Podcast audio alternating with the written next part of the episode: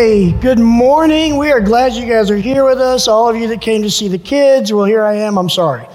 Um, the kids were great, weren't they? It's so much fun to see that. And, um, you know, Catherine and her team and Treehouse, they do such a phenomenal job.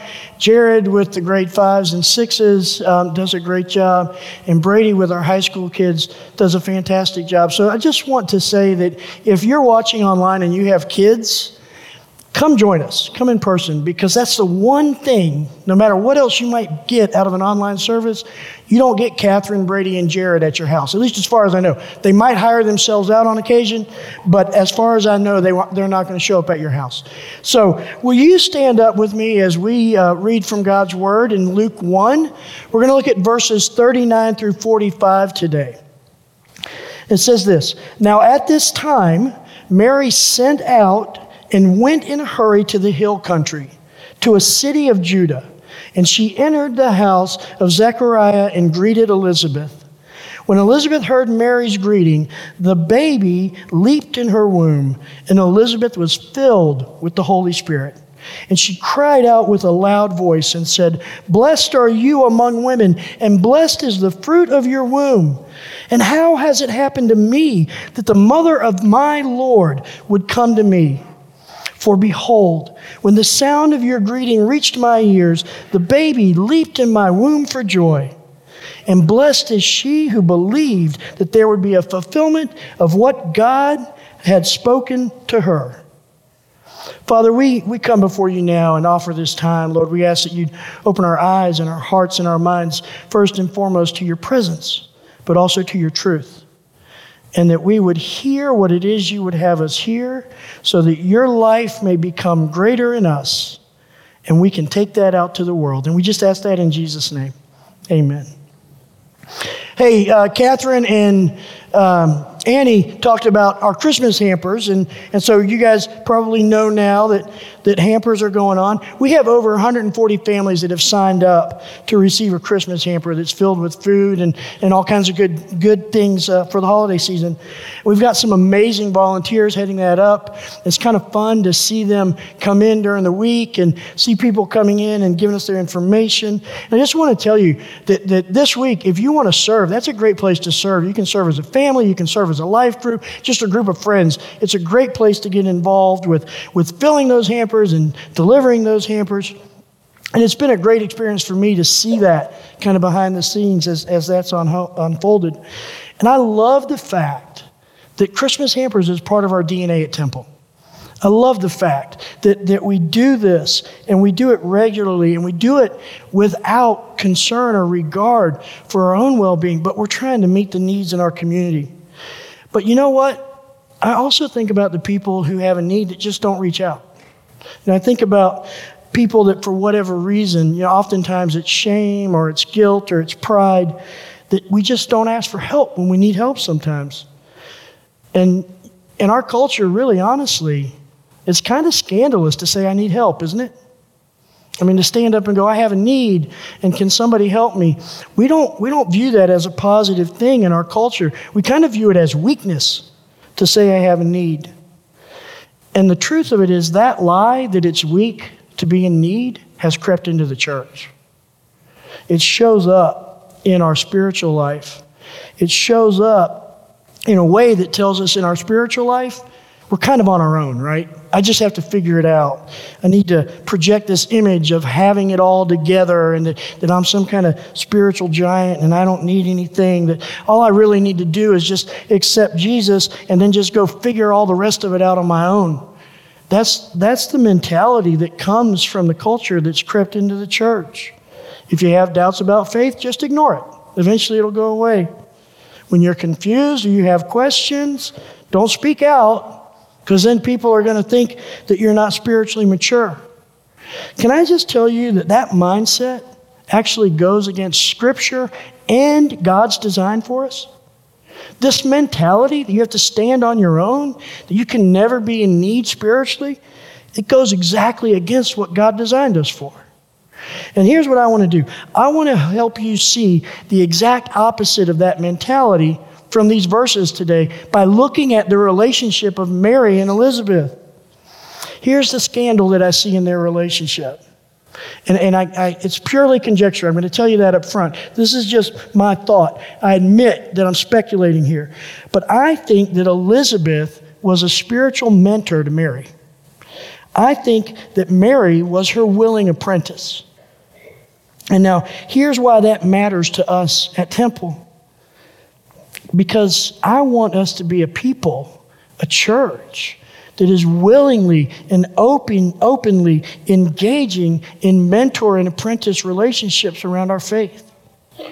And there's examples of that in this. And, and we need to have the type of mentality that says, I want to be in a one on one discipleship relationship. I want to be with others and have a relationship that's rooted in the Holy Spirit, that's held together by the love of Jesus, and that leads both of us to grow deeper in Christ. And so here's what I want to do this morning. The first thing I want to do is to, to use this relationship of Mary and Elizabeth to help you see what a mentor and apprentice relationship actually looks like when it's in Christ. Then I want to help you figure out how to find both a mentor and an apprentice. And then finally, I want to address two scandalous lies about mentoring that, that live in the church, not in the world. And so here's what we're going to do. The first thing we're going to do is we're going to look at Mary and Elizabeth to see what a mentor apprentice relationship actually looks like. Now, again, what I'm saying about Mary and Elizabeth in the context of mentor apprentice relationships, this is my take and it's my speculation. But if you don't mind, I'm just going to ask you to indulge me while I walk through this. And then you can decide for yourself if you agree with that or not. And, and know this you don't have to agree with what I'm going to say about this relationship between Mary and Elizabeth, because number one, what I'm saying is not an essential to salvation issue. So, this is space, this is the type of space that the Bible gives us to speculate and to think about. We don't speculate on issues that are essential to salvation. This is not an issue that's essential to salvation. The second reason you can agree with me is because all of you have the right to be wrong. So, it's totally on you if you choose that. No, I'm just kidding. Um, you're not wrong if you disagree with me, maybe.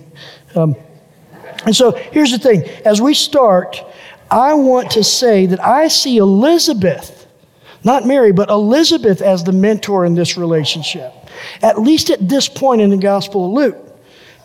And so a mentor apprentice relationship has three key things to it. One, it has the Holy Spirit as the bond of the relationship. Does, do, do, any of you have friendships where you know the Holy Spirit is the bond in that friendship, in that relationship? And so that's the beginning of a mentor apprentice relationship. The Holy Spirit is what draws us together, that brought us together and holds us together. So listen to this in verse 41. When Elizabeth heard Mary's greeting, the baby leaped in her womb, and Elizabeth was filled with the Holy Spirit. Now, you remember last week we were talking about Gabriel coming to, to Mary and what's called the Annunciation and saying, Hey, you're going to have a child, and that child's going to be the Messiah. And so she goes to Elizabeth immediately after that. Right after Gabriel tells her this, she runs off to her relative Elizabeth. We don't know if Elizabeth was a cousin or an aunt or whatever. It, it, the, the Greek word there just means relative, it means a kinswoman. And in the first moments of them being together, the Holy Spirit fills Elizabeth. And I would say, based on what we just read, fills John also. The Holy Spirit is clearly at the center of the relationship between uh, Mary, and Elizabeth. And so here's what happens in a mentor apprentice relationship with the Holy Spirit, the Holy Spirit is the guide. He is the one at work, and He's the catalyst for growth. So when we have these relationships that are bonded in the Holy Spirit, He's guiding us, He's leading us, He's doing the work, He's helping us grow. He's the connection that goes deeper than liking the same sports or the same movies or the same fashions or, or even the same stores or even the same church. Hear me on that. It's quite possible to have a mentor or an apprentice who's not part of the same church as you. Because guess what? The Holy Spirit works in a variety of places in our world. And, and, and, so that's important to remember that the person who might be my mentor or might be my apprentice may not necessarily be in this room. They might be in another room in another church right now today. So don't limit that, that idea of being able to find a mentor or apprentice just to this pool, just to this flock. And so here's the second thing a spiritual mentor always sees the apprentice as God sees them, not as the world sees them or even as they see themselves. Now, let me ask you a question. How many times in your life do you wish you had someone who saw you the way God sees you? And I'm not talking about in a moment. I'm talking about that's the baseline perspective.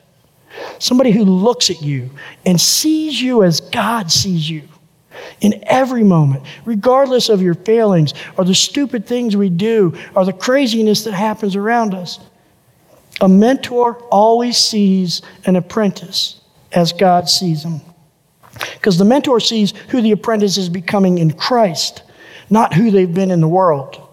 If you have not experienced that, let me tell you this you need that.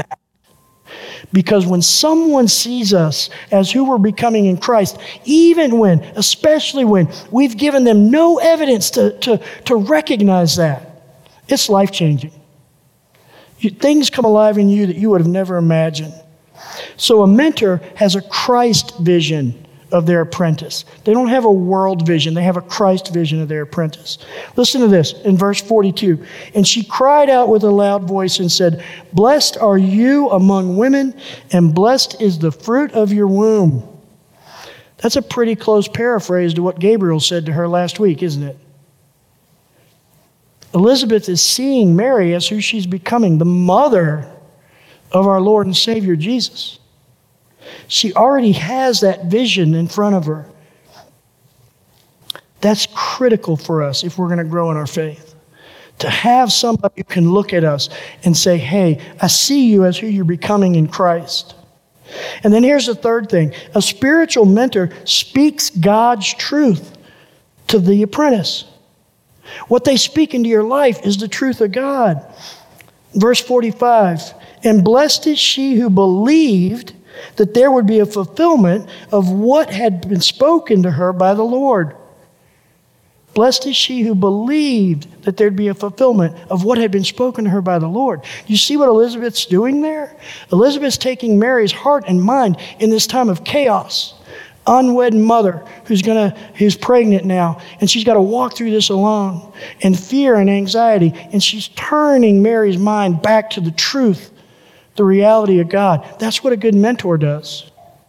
When we're in that place of confusion and we feel lost or isolated, a good mentor will take us and go, wait, let's look back at exactly what God has said. And let's live there instead of living in all this chaos that's pulling you away. And so here's the three key elements of a mentor apprentice relationship when it's in Christ. Number one, it's founded in the Holy Spirit. The bond that's between us is the Holy Spirit's bond, not our bond. Second thing is the mentor sees the apprentice as God sees them. And finally, the mentor speaks the truth of God to the apprentice. So here's my question for you Who is your mentor and who is your apprentice? You don't have to answer that out loud, but think about that for a moment. If two names don't pop in your head when I ask that question, guess what? You've got work to do. We've all got work to do in this.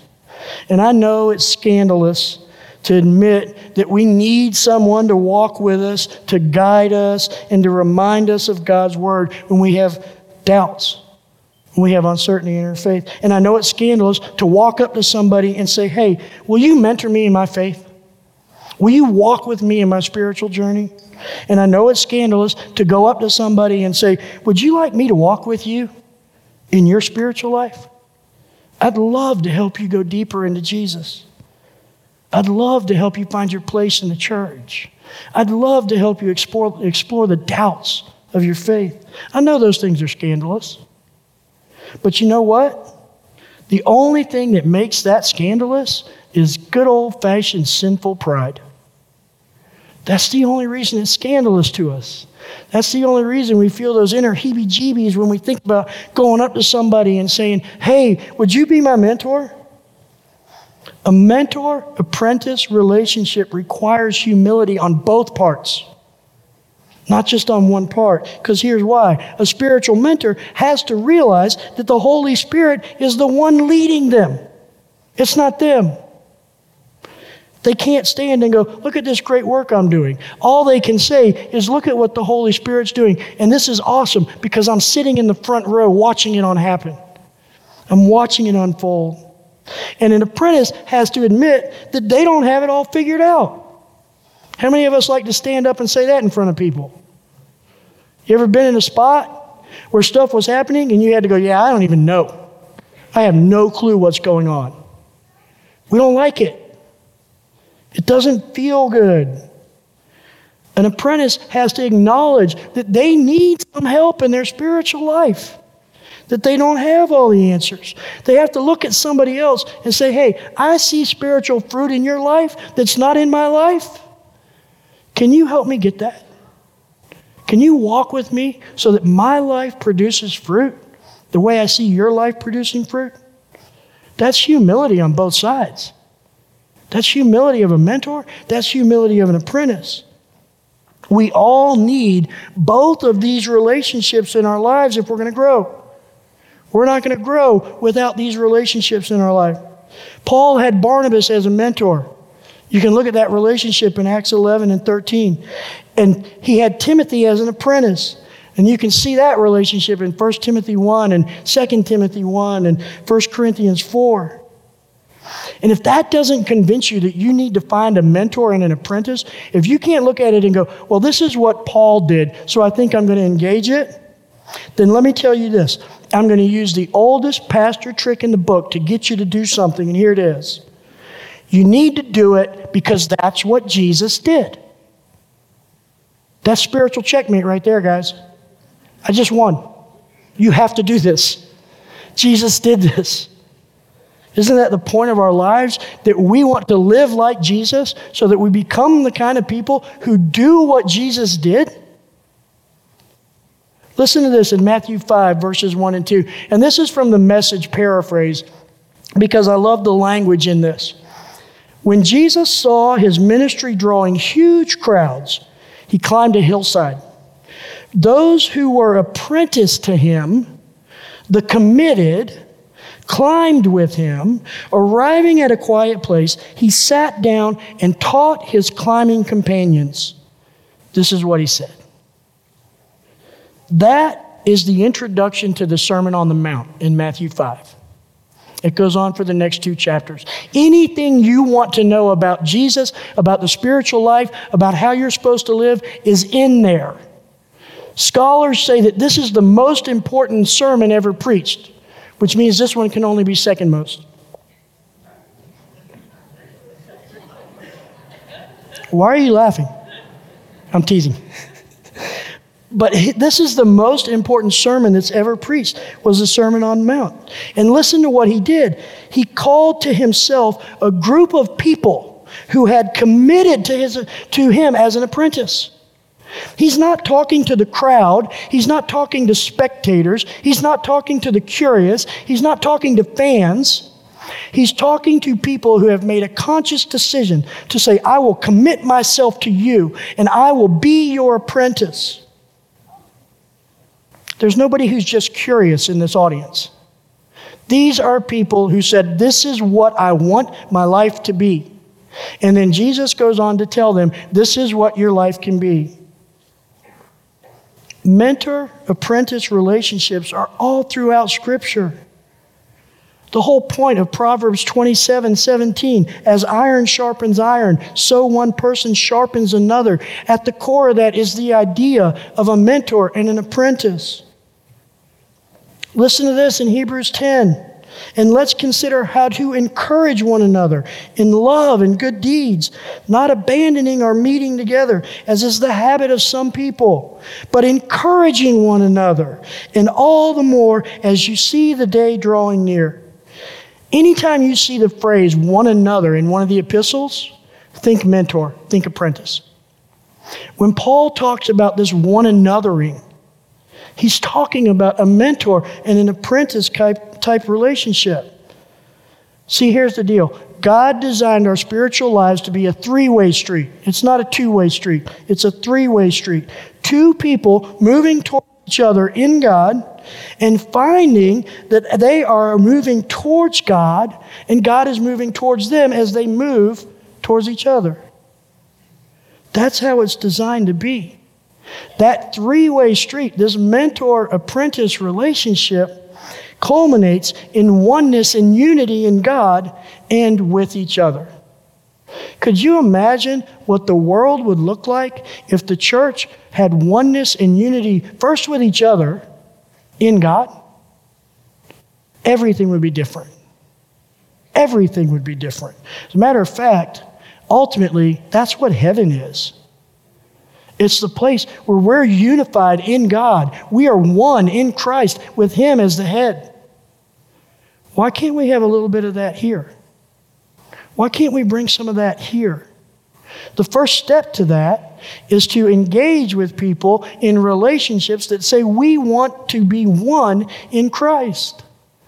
And eventually, we're going to find that others want to be one in Christ. And then we become a body that has power and authority in the world to make it the kind of place where the lost are found, where the wounded are healed, and where Christ is exalted. That's what happens as we get into these mentor apprentice relationships. Here's the thing I don't think that's an optional idea. I think having a mentor and apprentice is actually part of the DNA of being a Christian. I think that's what we're designed for. I think that it's as much a part of the Christian DNA as hampers is part of Temple's DNA. It's just what we do. It's just who we are. Now you have to make a choice. A choice to first and foremost apprentice yourself to Jesus himself, just as his followers in Matthew 5 did. He called those who were apprenticed to him the committed. You have to choose that. You have to choose to be fully committed to him. To say, I want you to apprentice me so that I can do what you did and live how you live. Then you have to find a mentor and an apprentice.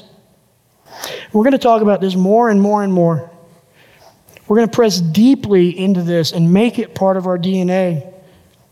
Because as a church, it's what Jesus did, and it's how we're actually designed to live our spiritual life. There are no Lone Ranger Christians. If you think you're in Christ and just dangling out there on your own and that's your comfort zone and that's where you want to be, well, you just know this that when a sheep separates itself from the flock, it becomes bait for the lion. And the lion is the devil who's roaming around looking for who he's going to devour.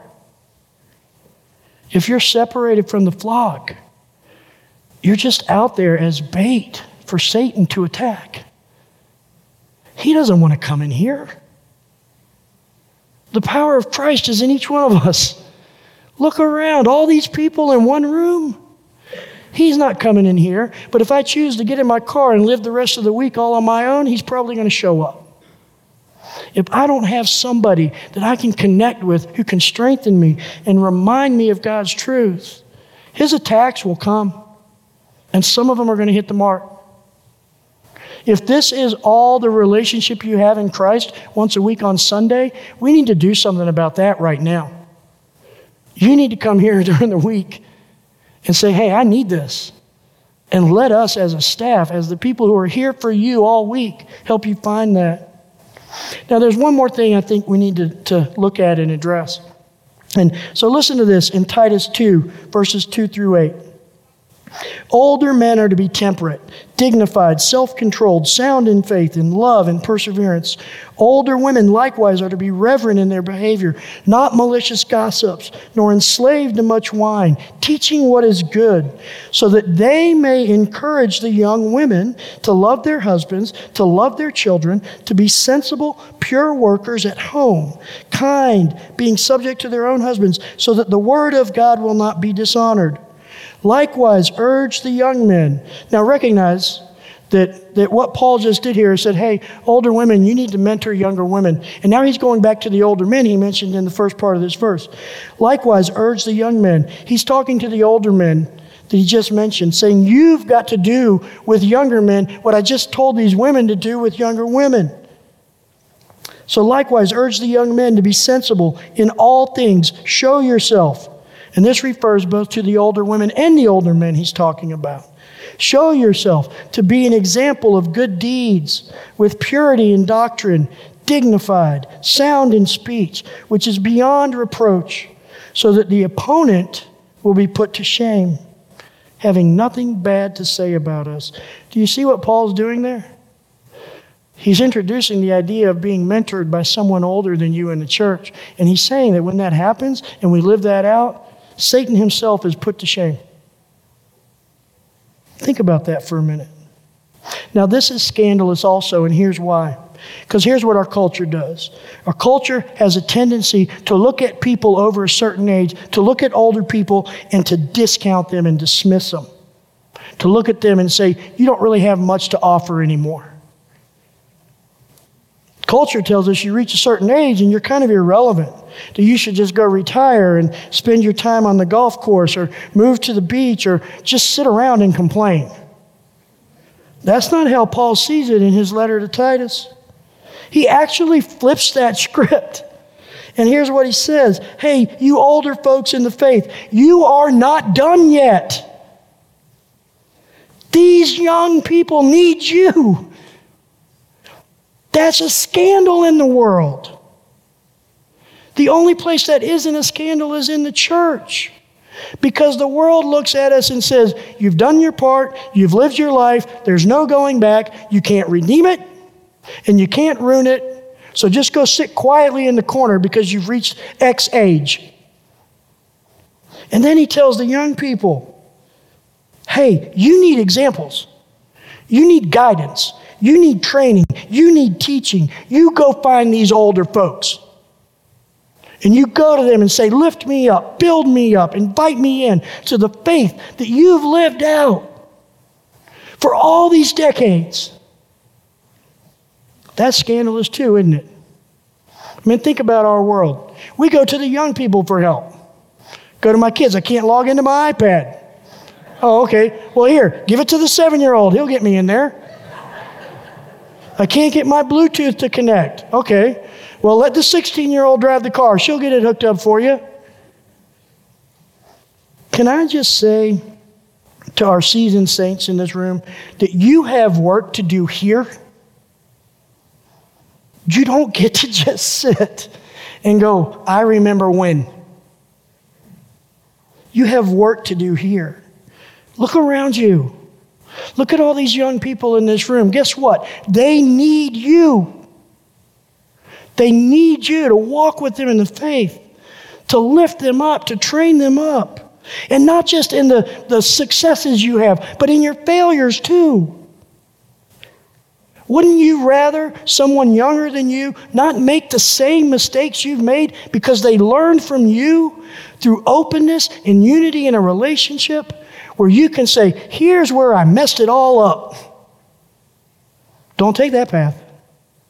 Step this way, not that way. And you young people, look around. Look at some of these seasoned saints that are in here. Don't dismiss them. Don't just say, well, they, they, they like the music to be different and they like it to be this way and they it was this and talk about the good old days and I'm not in the good old days. Don't just look at our, our seasoned saints in the room and just say, well, they have nothing to offer me because they're old and they're weird. And some of them are pretty weird, I give you that. But here's the thing when you're in the presence of weirdness, it's entertaining. So, if you young people will go find somebody older and say, Will you be my mentor in Christ? You get growth in a show. You can't beat that. Look around this church. You seasoned saints, look around and find that young person who needs you to, to form a bond with them that's rooted in the Holy Spirit. that sees them as, they, as who they're becoming in Christ, that speaks God's truth to them. You younger folks, look around and find somebody in this room who you see spiritual fruit. They've been walking this walk for a long time, and go to them and say, Hey, I need to form a bond with you that's rooted in the Holy Spirit. I want you to see me as I'm becoming in Christ, not as I see me, because all I see in the mirror every morning is all of my failings. I need you to see me as the person I'm becoming in Christ. And then I need you to speak God's truth into my life. Now, there's one last scandal that we got to look at around this whole idea of mentoring and apprenticing. Here's the scandal a good mentor expects their apprentice, apprentice to learn what they know and do what they do. A good mentor looks at their apprentice and says, I want you to know what I know and I want you to do what I do. But a great mentor, a great mentor expects their apprentice to know more than they know and to do more than they do. Listen to Elizabeth in verse 43. And how has it happened to me that the mother of my Lord would come to me? I think Elizabeth is saying to Mary in this moment, with joy and excitement, the day has finally arrived. You are greater than I. You have exceeded where I've gone, and I'm joyful over it. That's exactly, exactly what Jesus expects from us as his apprentice. Listen to this in John 14 12. When we apprentice ourselves to Jesus first and then another, this is what will happen. Truly, truly, I say to you, the one who believes in me, the works that I do, he will do also. It's a good mentor, isn't it? You will do what I do. And greater works than these he will do. Jesus just became a great mentor. Now his expectation is that our works would exceed his works. And greater works than these he will do because I am going to the Father. When we apprentice ourselves to Jesus, and we don't expect to do all he did and then some, because he's with the Father, which means he's always present with us, we have a distorted expectation. Jesus, as your mentor, expects you, as his apprentice, to do all he did and then some. He said it himself. And so here's what I want to ask you to do I want to ask you to do a little Christmas project. First, I want you to do this. I do this every year, and it's one of the best exercises I do every year. Find some time, sit down, and write a card, a note, a text, or a letter to the people who form your spiritual family tree, the people who have mentored you along the way, the people who introduced you to Christ. Send them something that just says, Thank you. You didn't have to tell me this truth.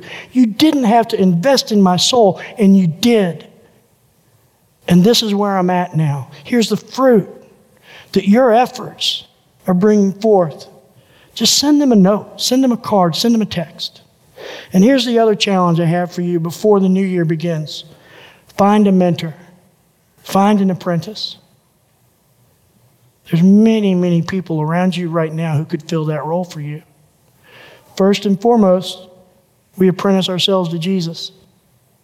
And then we find those people who will speak life into us, who will let us speak life into them as we move towards Christ together and find that God is working in us and drawing us to Himself.